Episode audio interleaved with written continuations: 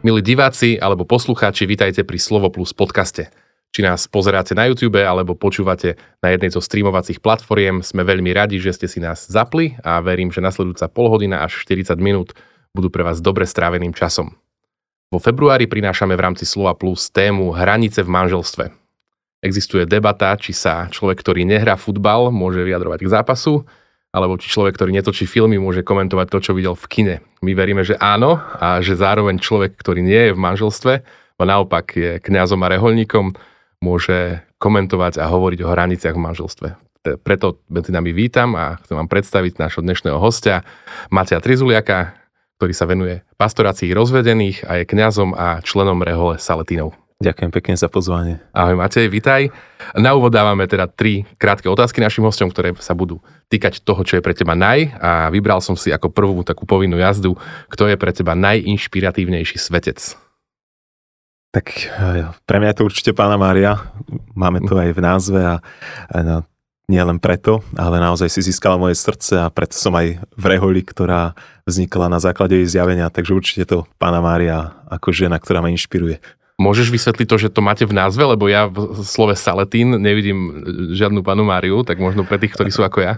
Saletín je skratka, taký bežný názov našej rehole, ale originál je misionári Matky Božej Lasaleckej. Takže tu už to veľmi jasno znie. Takže to som slangovo povedal, hej? My tak si... hovoríme o sebe, ale keď ideme na nejakú akciu, tak hovoríme, že sme misionári Matky Božej Lasaleckej spojení s tým zjavením vo Francúzsku. Jasné, som o niečo mudrejší, ďakujem za odpoveď. Uh, možno predsudok, možno nie, je, že reholníci, ako oni trávia voľný čas, veď oni sa venujú len záslužným činnostiam a modlia sa a pracujú. Uh, aké je tvoje najobľúbe, najobľúbenejšie trávenie voľného času, čo najradšej robíš? Tak e, povedal by som, že to je šport, keď môžem takej, idem športovať a veľmi rád mám florbal. A v poslednom čase som sa dal aj tak trošku na cvičenie, že s mladými trošku aj cvičíme také silové tréningy a pomáha mi to, že fungujem potom ako aj človek a že nepriberám až príliš a viem byť taký svieži aj v tej pastorácii. Budeme sa dnes baviť o hraniciach v manželstve. Prosím, povedz mi ako tretiu otázku, alebo odpoveď na tretiu otázku. Aká je podľa teba najdôležitejšia hranica v tom rehoľnom alebo v kňazskom živote? Záleží, ako to chápeme a ja by som pre seba povedal, že pre mňa tou hranicou je každý deň vstupovať do osobnej modlitby. Ja si tú hranicu pre, predstavujem aj niečo ako minimum, čo musím urobiť alebo chcem a to je tá hranica, ktorú sa snažím prekročiť každý deň a je to práve taký môj osobný čas s Bohom. Super, že si začal, že ako rozumieš tým hraniciam, lebo to bude možno taká prvá otázka, ktorou by sme mali e, vyjasniť pojmy. A toto slovo je často vnímané negatívne, že je to niečo, čo nám zakazuje niekam ísť, niečo robiť, niekde vstupovať. Čo si myslíš, že prečo sú hranice, akýkoľvek v manželstve alebo v živote, dôležité? Povedal by som práve, že je to vnímanie toho, čo môžeme, alebo uh, ja si tak vysvetľujem, že hranice sú povedať e, niečomu áno, ale vedieť povedať aj nie. Čiže nie je to iba nejaký taký mantinel, že za, nejaké zakázané územie, kde už nemôžem vstúpiť, ale je to aj niečo, do čoho treba vstúpiť. Ja prekročiť nejakú minimálnu, poviem, hranicu, Takže ja si to trošku nastavujem ako aj mantinely, niečo minimum a maximum. A to človeku pomáha naozaj fungovať, že nezlenivie, ani to nepreháňa. A trošku sa mi to aj spája, keď som nad tým trošku možno premýšľal o hraniciach, e, ja som trošku neskôršie dieťa komunizmu, takže ja som to až moc nezakúsil, ale e, teraz máme voľný pohyb v Európe, možno trošku ovplyvnený pandémiou, ale že kedy si sa na hraniciach dlho stálo a keď si chcel niekde cestovať, tak to dalo zabrať. Aj treba sa bolo nastaviť, eh, na, byť trpezlivým. A teraz to nie je, ale neznamená to, že tie hranice úplne sa stratili napríklad, hej, ale môžeme ich slobodne prekračovať aspoň v, Uni, v Európskej únii a je to pre nás tých mladších akoby niečo samozrejme a tí starší si to niekedy museli odstáť hej, a aby mohli prekročiť hranicu. Ale to iba tak na okraj. Ale to je výborná, podľa mňa, e, výborný možno taký úvodík alebo odbočka taká filozofickejšia, mm. že myslíš si, že možno práve preto je možno pre našu generáciu ľahšie byť taký akože slobodný a morálne, keď sa to takto geograficky takisto prejavuje, že sa hýbeme mm. kade chceme, tak možno prejavuje sa to aj týmto, že správanie je možno menej ohraničené našej generácie? Myslím, že hej, že človek má naozaj prístup k k celému svetu, hej, že môže cestovať, môže cez eh, médiá, cez eh, internet sa dostať eh, k rôznym informáciám a naozaj mať taký veľmi slobodný prístup, čo nehovorím, že je zlé, ale že to možno niekedy je pre mladého človeka náročné nastaviť si také hranice, že nie všetko môžem, neviem, vidieť, počúvať, že nie všetko má tak obohatí mm. A že vedieť aj tradiť, hej, že tie hranice sú aj o takom určitom rozlišovaní, aspoň z môjho hľadiska, ako kniaza tiež. Mne sa to spája s tým, čo hovorí Pavol, že všetko je, teda Augustín, Pavol, teraz sa strápni, milí diváci, všetko je môžem, ale nie všetko osoží. Aha. To Pavol hovorí. Pavol, dobre, dobre. Ale ja som to určite aj u Rehole Augustinánov počul, ktorý som kedy si chodieval. Miluj a rob, čo chceš, možno to možno, si chcel naznačiť. Je, je to možno podobné. Áno, niečo podobné. Poďme na našu dnešnú tému, ktorú sú teda hranice v manželstve. A veľmi často sa hovorí, hlavne v našich kresťanských kruhoch, o hraniciach pred manželstvom. A čo tie manželské hranice? Existujú vôbec? Aké? aké? Na, skúsme načať, že o čo vlastne ide v tomto. Začal si od tých hraníc pred manželstvom. A toto možno je tak aj chápané ako tá negatívna správa o hraniciach, že to zakázané územie, keď e, z hľadiska církvy alebo aj keď sa na to pozeráme z takého božieho pohľadu, že sa e, vstup do manželstva spája aj s takým spolu, spolunažívaním, s intimným životom. A toto pre mnohých mladých je ako veľmi zastrále, že hranica, ktorú oni ne, ne, nevedia, nevedia, prečo by mali rešpektovať, a zdá sa im to ako také niečo, čo ich veľmi ovplyvňuje. Hej. A pre mňa je to logické, lebo že si beriem s manželstvom to, čo prináleží do manželstva. Hej. A to sa spája aj s uh, intimitou, a, ale pre mnohých mladých je toto zakázané územie. Hej. A, a keď sa to takto predstavuje, tak je to možno aj s manželstvom niečo skôr také negatívne, hej, že ako bremeno, ktoré na seba berú a je to naopak niečo, čom Boh ich chce požehnávať a o čom som ako kniaz presvedčený, že je to taký Boží dár, ako sviatosť manželstva. A aj, potom aj tie hranice v manželstve, o ktorých si nejako e, naznačujú, že nielen pred manželstvom, ale aj v manželstve tie hranice nejaké sú potrebné. A aj tie minimálne, keď to tak vezmem, prejavovanie každodennej úcty, e, takej, e, takého záujmu o svojho manžela, svoju manželku, prekračovanie takých hraníc lenivosti, že keď človek páda do nejakých stereotypov, ale aj naopak, že je to sľub vernosti, doživotnej vernosti jednej osobe, ktorú si beriem a to tiež je s určitou hranicou, že to áno, keď môžeme povedať, obmedzuje toho človeka a zameriava alebo tak na tú jednu osobu, ktorá mu je zverená alebo s ktorou má kráčať. O tebe som v úvode povedal, že sa venuješ pastorácii rozvedených. Tak eh, poďme predtým ešte, než sa ponoríme hlbšie do našich, našich tém, povedať krátko o tom. A zároveň je to otázka, ktorú nám písali naši čitatelia. Tak ako sa to vlastne stalo a možno povedať, že prečo sa niekto eh, rozhodne venovať sa práve rozvedeným cirkvi? Mm-hmm. Tak ja to veľmi skrátim, lebo to je taký možno aj dlhší príbeh, ale keď mi niečo bolo zverené, a to je starostlivosť o takú, m, taký dom, kde môžeme robiť akcie pre deti, mladých, dospelých, tak som hľadal niečo nové a, a čo by sme mohli ponúknuť a nejako som sa modlil a rozlišoval a jednoducho som prišiel k tomuto, že v 2014 to veľmi nebolo rozbehnuté na Slovensku, možno som našiel jedného kňaza, ktorý niečo robí, bol to Páter Čontoš. A ten ma trochu tak inšpiroval aj moji spolubratia z Polska, kde to už trošku dlhšie beží, ísť do toho a, a vnímam to ako také požehnanie, že sa vyplnila taká diera, alebo taký, taká potreba aj na uh, tom trhu, alebo neviem, ako to pomenovať, na, na tých, v tej pastorácii a takto sme, som mohol do toho vstúpiť a snažím sa do toho zapájať aj spolubratov, nakoľko sa dá a samozrejme aj lajkov ľudí, lebo sám by som to nedal. Tak poďme prepojiť teda tieto dve oblasti, hranice v manželstve a teda rozvody. Je to prepojiteľné? Je, sú možno práve hranice z tých dvoch uh, aspektov, ako na ne ty pozeráš, z tej minimálnej alebo tej možno maximálnej hranice, práve dôvodom rozvodov? Budem hovoriť ako kňaz, ktorý, ako si naznačil na úvod, eh, nehrá futbal, ale nehrá futbal, ale má rád futbal. A tiež mám rád manželov, s ktorými spolupracujem, sám som vyšiel z rodiny, ale chcem tým naznačiť, že uh, ja tak vnímam mnohých manželov, ktorí vstupujú, alebo mladých, ktorí vstupujú do mm, sviatosného manželstva a berú sa v kostole, že ako keby mm, nevstupujú každý deň a neprekračujú tú hranicu sviatosného manželstva. To znie možno tak špecificky, ale uh, hneď vysvetlím. neviem si to tak e, inak predstaviť, že aby to sviatostné manželstvo naozaj fungovalo, tak každý deň ho musím akoby tak e, sám odkrývať. A je to môj osobný vzťah s Bohom, že vnímam toho, ktorý naozaj prámeňom tej mojej lásky, že, na ktorého sa môžem spoľahnúť, že on sa nevyčerpá, že on uh, nemá zlé dny, že je to ten, ktorý vždy ten prámeňom lásky. A z druhej strany, keď prekročím tú minimálnu hranicu a je skvelé, keď sa aj manželia vedia spolu modliť, keď idú do toho uh, sviatosného života aj na Svetom a, a rozvíjajú ten život viery, tak uh, z tej mojej krátkej skúsenosti prevádzania rozvedených môžem povedať, že nestretol som sa s takým, ktorý by, ktorým by to zlyhalo, keď prekračovali každý deň tú minimálnu hranicu a vstupovali do eh, toho manželstva naplno.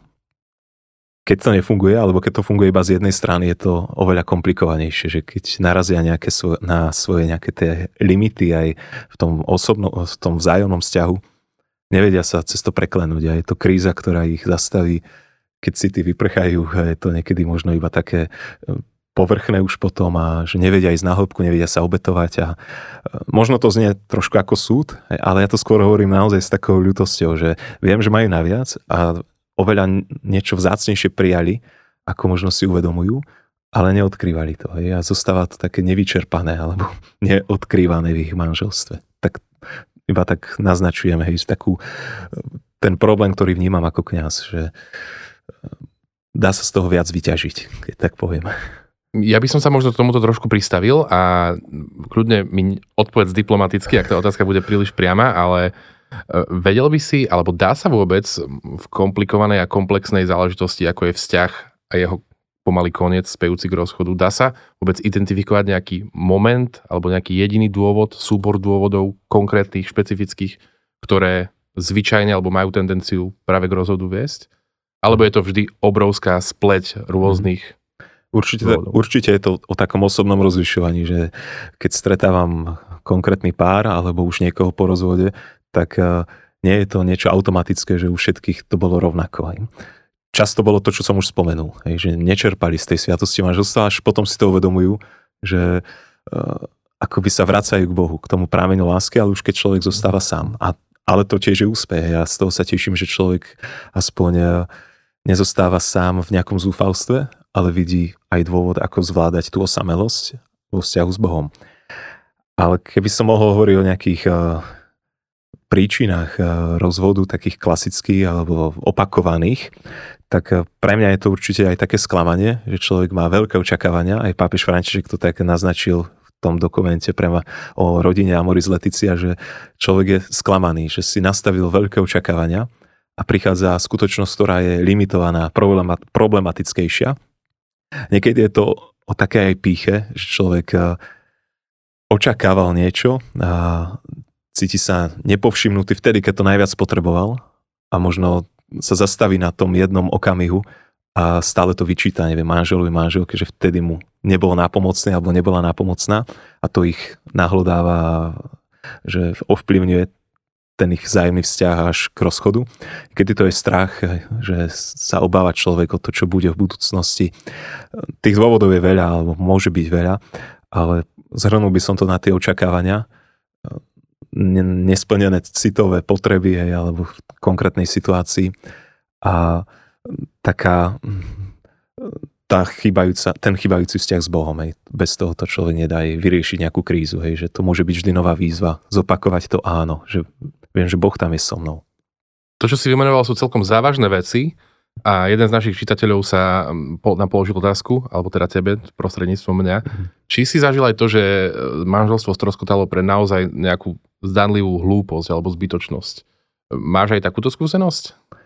Teraz možno si nespomeniem hneď na konkrétny príklad, ale počúvam to, e, že už necítim k nemu nejaké citové puto, hej, že kvôli jednej hadke kvôli nejakému mhm. problému. Hej. Čiže uh, môže to tak byť. Nemám konkrétny príklad teraz, možno iba s, pripomínam si, že niečo som počul, hej, a neviem to spojiť s konkrétnym párom, ale uh, povedal by som, že je to o mhm. takom zameraní sa na situáciu, ktorá s Bohom sa dá preklenúť. Ale keď človek mhm. si to nejako tak vysvetľuje po svojom, že žena je sklamaná, lebo muž jej neprejavil city, tej situácii a stále to vyťahuje a neprevedie Boh cez tú mm. dolinu smútku, tak nie, nie, nie som prekvapený, že sa to vyhrotí. Hej.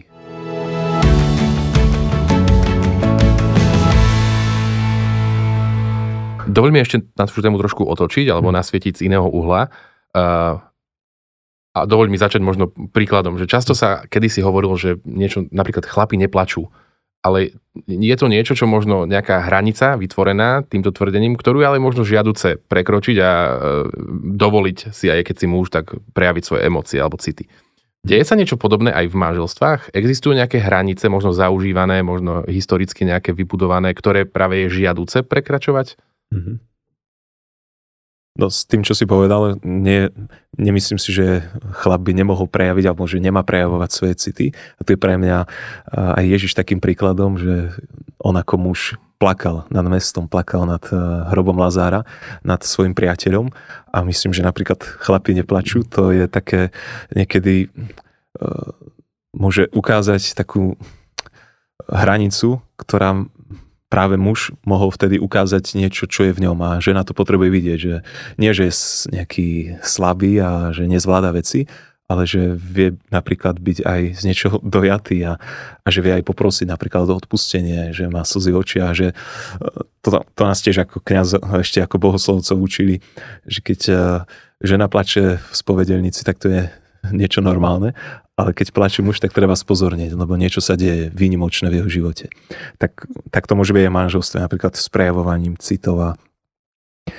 Ale myslím, že ja by som ešte išiel k takej veci, k tým hranic, že otočiť to ako keby, že sú také vyhrotené situácie, keď uh, kedy si sa tiež tak hovorilo, že treba uh, zaťať zuby a byť napríklad e, v domácnosti, kde je neviem, aj alkoholizmus, kde je násilie, kde sa prejavuje niečo, čo ovplyvňuje nielen manželku napríklad, ale aj deti. A, a toto v cirkvi je tiež zdôrazňované, že pre dobro m, napríklad e, deti a manželky, keď napríklad muž je agresívny, treba hľadať aj nejaké také riešenie, napríklad odluku, hej, že na nejaký čas odísť, aby on aby on dostal konkrétny znak, že toto nie je v poriadku a že treba hľadať nejaké riešenie. Čiže tie hranice sú také, aj keď sa prekračujú, môžu byť veľmi zranujúce, napríklad tie, ktoré som spomenul a, a že církev na to dáva naozaj jasný pohľad, že nie, že zametať to pod koverec, ale riešiť. Cenu. Áno.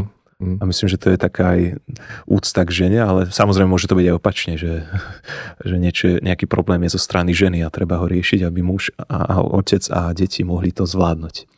To tak všeobecne. Poďme na konkrétne. a moja ďalšia otázka, ktorú tu mám pripravenú, znie, a kľudne odpovedz veľmi konkrétne, podľa svojich skúseností, mm. teda z pastorácie. Aké môžu byť hraničné situácie v manželstve, napríklad, a ako v nich obstať? Ty si už z časti naznačil niektoré mm-hmm. kľúče. Tak e, niečo som už povedal, hej, aby som sa neopakoval, tak e, môže byť takou hraničnou situáciou, keď e, žena vidí, že manžel si začal nejaký nový vzťah. Hej. A môže to najskôr tušiť, môže potom to aj vidieť, pristihnúť, neviem, svojho manžela s nejakou inou ženou. A Určite to je hraničná situácia, lebo je to porušovanie urč, alebo určitý mm, prekročenie tej hranice vernosti, už je to flirtovanie alebo nejaké vstupovanie do vzťahu s niekým iným. A pre ňu už je to niečo, eh, čo môže riešiť. Určite s ním, nie je tak, že to bude vynášať hneď von, že je to vždy tá komunikácia medzi štyrmi očami. A určite to je výzva aj pre toho muža, aby sa k tomu vedel priznať, nezatlkať a ak to bude riešiť s Bohom, môže to odovzdať, neviem, sviatosti zmierenia a toho oživí, že možno prídu aj tie slzy ľutosti a že sa to zmení, ale môže to byť taká hraničná situácia, kde on nechce cúvnuť. A že to sa nedá nejako, poviem, tolerovať dlhodobo, lebo vidí to manželka, vidia to deti. Môže to byť aj opačne, aby sme tu nevykreslili negatívny obraz muža, ale môže to byť aj opačne. A pre mňa je to taká situácia, keď ja no niečo s tým treba robiť. Hej. Určite sa môže za to modliť tá žena alebo muž rozlišovať. A, a, vždy je to o tom, a, že modlitba má tiež prikryť hriechy toho druhého.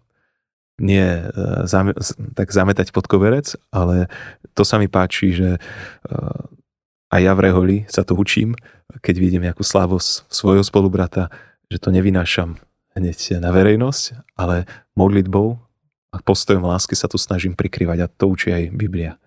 Neviem, či som odpovedal tak, ale tak... Odpovedal a ja rovno nadviažem a potom na chvíľku zahrám ďabloho advokáta. Najprv to nadviazané že uh, veľmi podobnú otázku sme dostali od jednej z našich čitateľiek, ktorá uh, opisovala situáciu, že, že teda má pocit, alebo že jej manžel komunikuje s inou ženou, ne, nešpecifikovala, či to bolo nejaké, čo to konkrétne, o čo konkrétne išlo. Uh, čiže chcem sa spýtať, že kde by si napríklad dal hranicu takejto komunikácii, ktorá môže byť kamarátska, ale možno sa zahrávame s ohňom, že prerastie do niečoho iného. A tá, ten diablov advokát je moja otázka, že, že modlitba je super, ale že čo uh, praktické možno mm. urobiť, ak nemá možno silu uh, sa dlhodobo úvodzovkách iba modliť, mm. ale chcem napríklad v podobnej situácii reagovať. Ako zareagovať správne, ako nezraniť toho druhého, ako dospieť k he, šťastnému koncu. Mm. Tak Položil ja, som toho viac. Áno, myslím, že dôležité je to vedieť rozlíšiť, hej, že, lebo niekedy to môže byť o podozrievaní, že žena vidí svo, uh, svojho manžela s inou ženou a už sa domýšľa, že aby to neboli nejaké predsudky, ale naozaj, nie že maximálne, ale čo najviac overená situácia, že práve to je tá modlitba, že to nie je iba také, že sa cíti ona nedocenená a vidí uh, hneď chybu alebo prekračovanie hraníc uh, u svojho manžela, Takže dať tomu tiež určitý čas, hej, že nie hneď na každú situáciu e, vyletieť na muža a hneď ho kritizovať.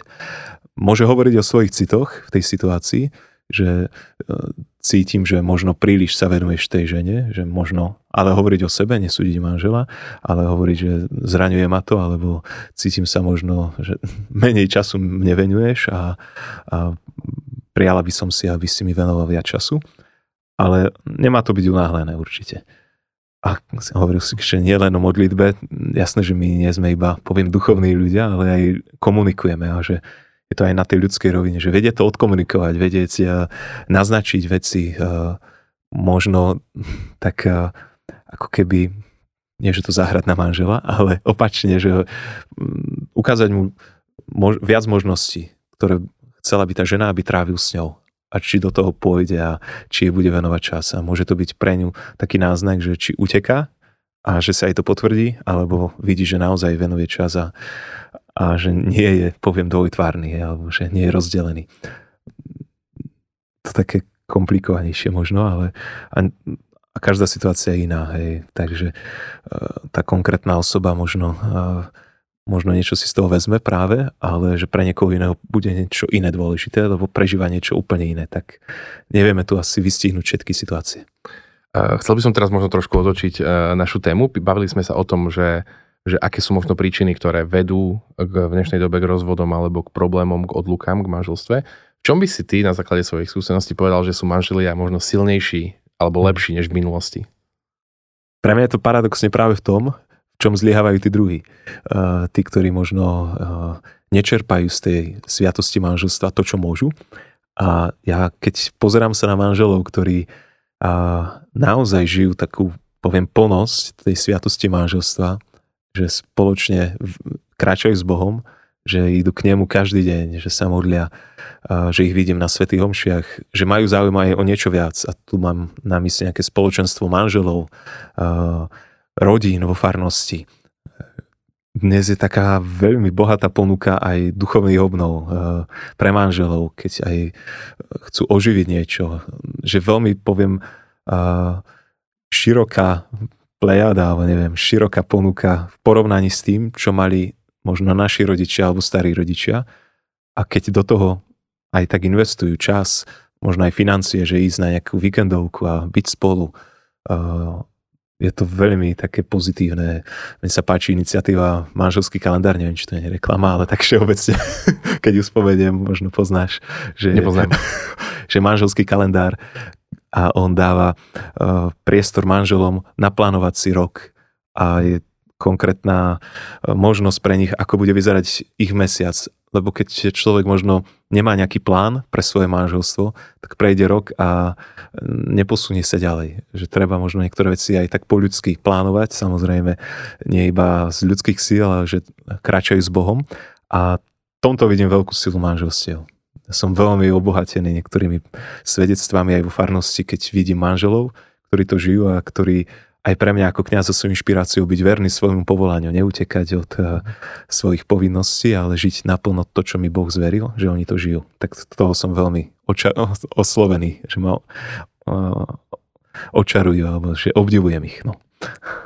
Veľa sme hovorili o sviatostných manželstvách a z toho znova budem taký kontroverznejší. Z toho až znie, že tie kresťanské manželstvá sú možno lepšie než, než tie sekulárne. Podpísal by si toto tvrdenie?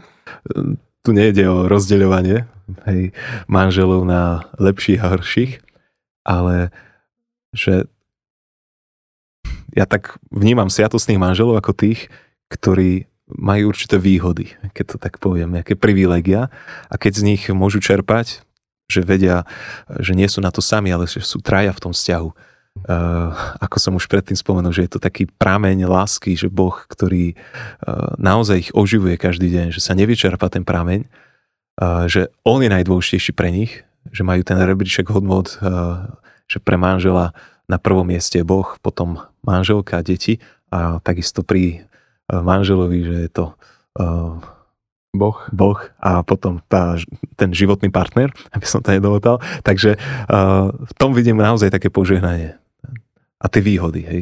Nepovedal by som, že uh, sú lepší, horší, lebo to už je súd, ale uh, ako kňaz, že môžem potvrdiť, že je to naozaj také privilegium.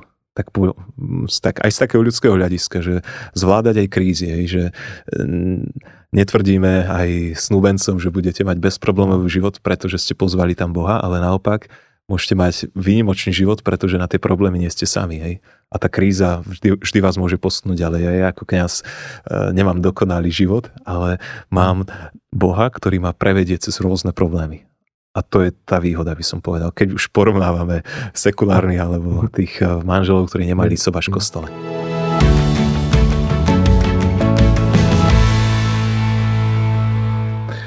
Dokázal by si možno identifikovať aj nejaké konkrétne možno hranice, zásady, pravidlá. Ja som to vo svojich otázkach nazval, že set nejakých hraníc alebo zásad, ktoré vychádzajú možno z toho učenia cirkvy, z dlhoročných skúseností, ktoré môžu využívať aj manželia, ktorí práve nie sú zosobášení v kostole, alebo sú dokonca neveriaci. Mm-hmm. Povedal by som počúvať svedomie, ten vnútorný hlas, lebo to máme každý a každý hľadáme dobro, lebo tak nás Boh stvoril. A keď niekto možno nepozná Boha, tak ten vnútorný hlas má. Čiže načúvať vnútornému hlasu nie iba to, čo sa deje vonku, vedieť sa stíšiť, vedieť byť aj tak sám so sebou, vedieť byť úprimný, prenášať to, tie túžby alebo také tie, tie vnútorné vnúknutia alebo to, čo človek počuje vnútri, prinášať to do vzťahu obeta je spojená tiež so vzťahom a to nie je len pre veriacich, ale aj pre neveriacich manželov alebo tých, ktorí nemali sovaš v kostole. A, a možno je tam to, že a, ja hneď sa na to pozriem ako kňaz ešte tie výhody, ktoré som predtým spomenul, hej, že čo by sa dalo, z čoho by sa dalo čerpať, keď človek sa naozaj spoľahne na Boha. A tieto tri ma tak narýchlo napadli, hej, že byť verný svedomiu, a, komunikovať, odovzdávať to, čo rozlišujem v sebe, a, a schopný sa obetovať. A obeta, áno. Poďme na možno ďalšiu takú tému. Odkiaľ e, ty vôbec vieš toľko o manželstvách, o veciach, ktoré, ktoré poradiť ľuďom. Teda keď, ako som na začiatku hovoril, sám ho nežiješ. Uh-huh. Kde si sa učil možno tomuto celému? Čo sú možno e, ľudia, kto sú ľudia, kto sú páry, ktorí ťa inšpirovali? Tak povedal by som, že to, čo tu zdieľam, je naozaj životná skúsenosť zo stretnutí s inými. Netvrdím, že je to vyčerpanie nejakých všetkých múdrych kníh. Tiež neverím, že existuje nejaký recept na šťastné manželstvo, ale že je to naozaj každý individuálne to odkrýva, ako ho Boh môže viesť v živote. A, a inšpirovali ma určite aj manželia. Veľmi rád si spomínam na takých mladých, s ktorými som bol v spoločenstve ako názročný, ako už po konec strednej školy 2-3 roky, kým som išiel do seminára. A tam som videl aj už páriky, ako naozaj uh, si tak hľadajú cestu k sebe v tom spoločenstve. A oni dodnes sú pre mňa inšpiráciou, že občas si zavoláme alebo ich pozval. Nedávno som ich pozval na duchovnú obnovu online, že nám pozdieľali svoj príbeh manželstva, ako to žijú a povedal by som, že to sú práve ľudia, s ktorými som vyrástol, keď ešte neboli v manželstve, že sme vyrastali ako mladí, uh, zdieľali svoj čas a určite je veľa takých manželov, hej, alebo aj príbehov, ktoré si môžem vypočuť na internete, ale nie je to vyčerpávajúce, by som povedal, alebo že všetko, hej, že je to iba nejaká časť a stále to odkrývam. A o tom je bohatstvo života, že stretávam ďalších a ďalších, napríklad manželov a snúbencov a sú pre mňa inšpiráciou. A existujú hranice v kňastve? a v reholnom živote. Sú veci, ktoré poznáme, sľub, sľuby čistoty, poslušnosti a chudoby. Mm-hmm. O akých hraniciach ty ako kňaz by si mohol povedať?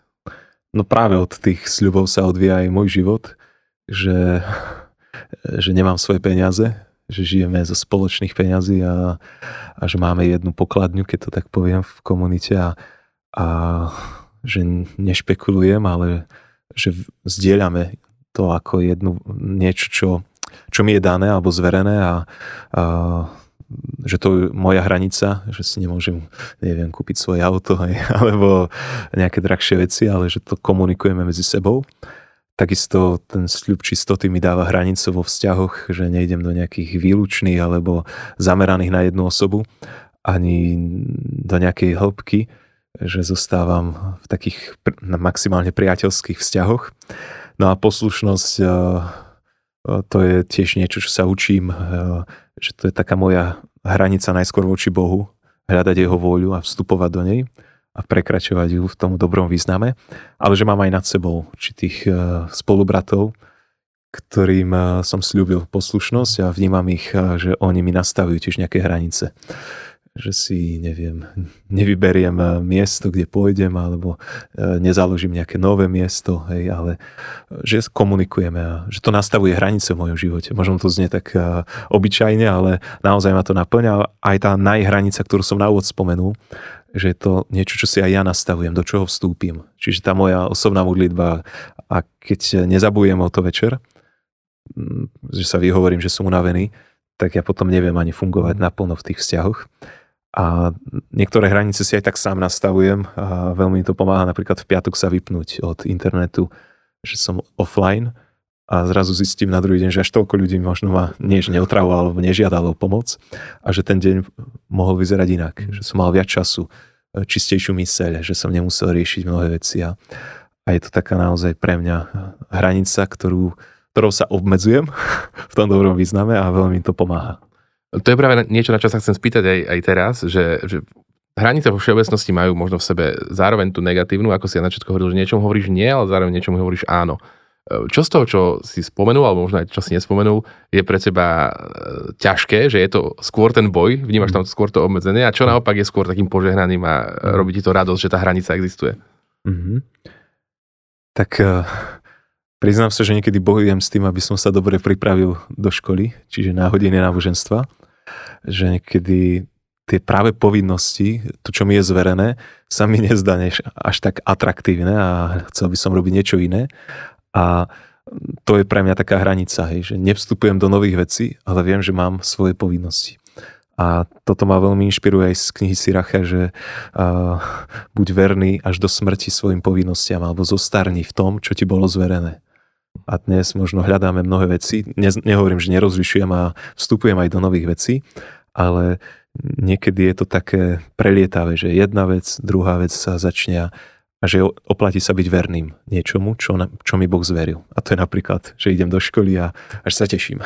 Aj keď niekedy mi to za, dá zabrať napríklad, ale mám rád hej, mla, deti mladých, že tam idem a, a že tam môžem byť s nimi. Hej. Takže to je taká hranica, o ktorú niekedy musím tak v úvodzovkách zabojovať.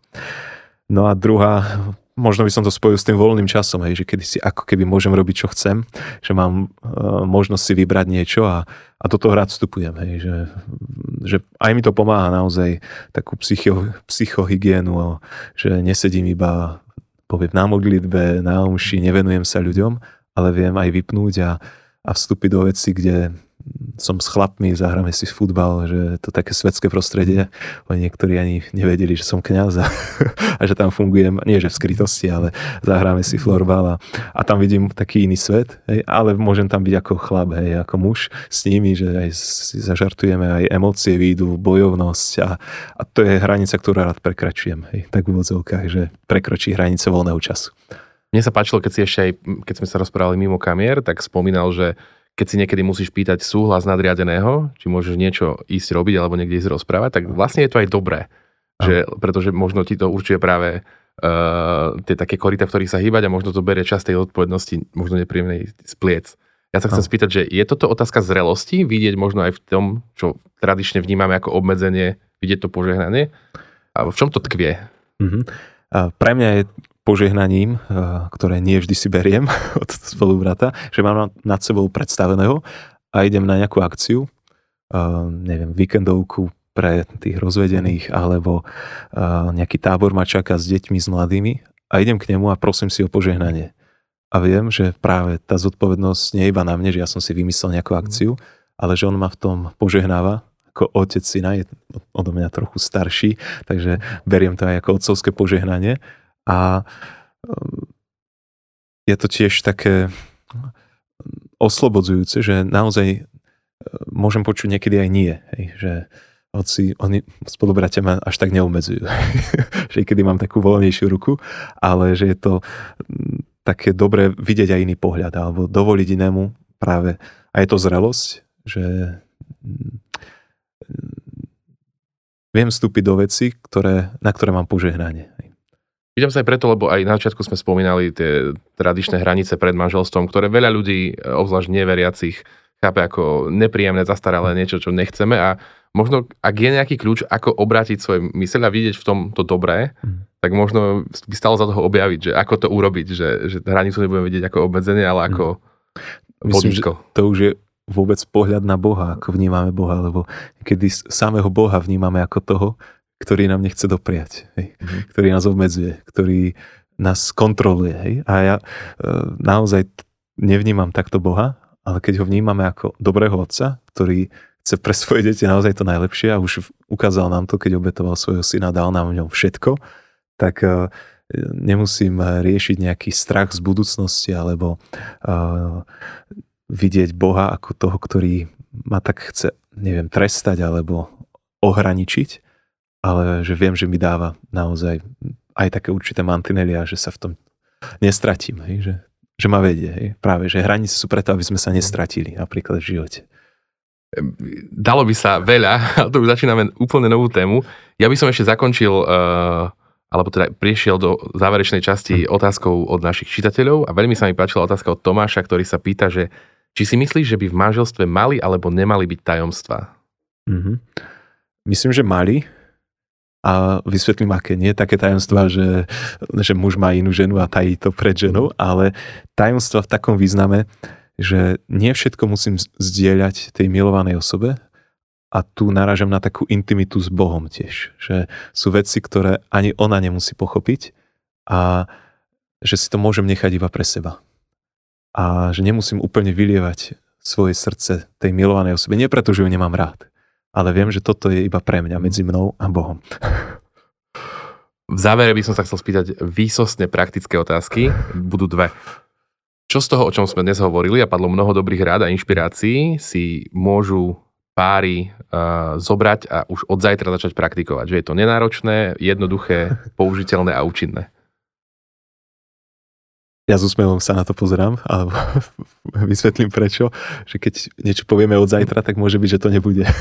Okay. že najlepšie od dnes, od dnes, od teraz. Že už teraz sa môže niekto rozhodnúť, že vstupujem do osobného vzťahu s Bohom, ak som v sviatostnom manželstve, aby som ho lepšie poznal, aby on mi pomohol fungovať v manželstve.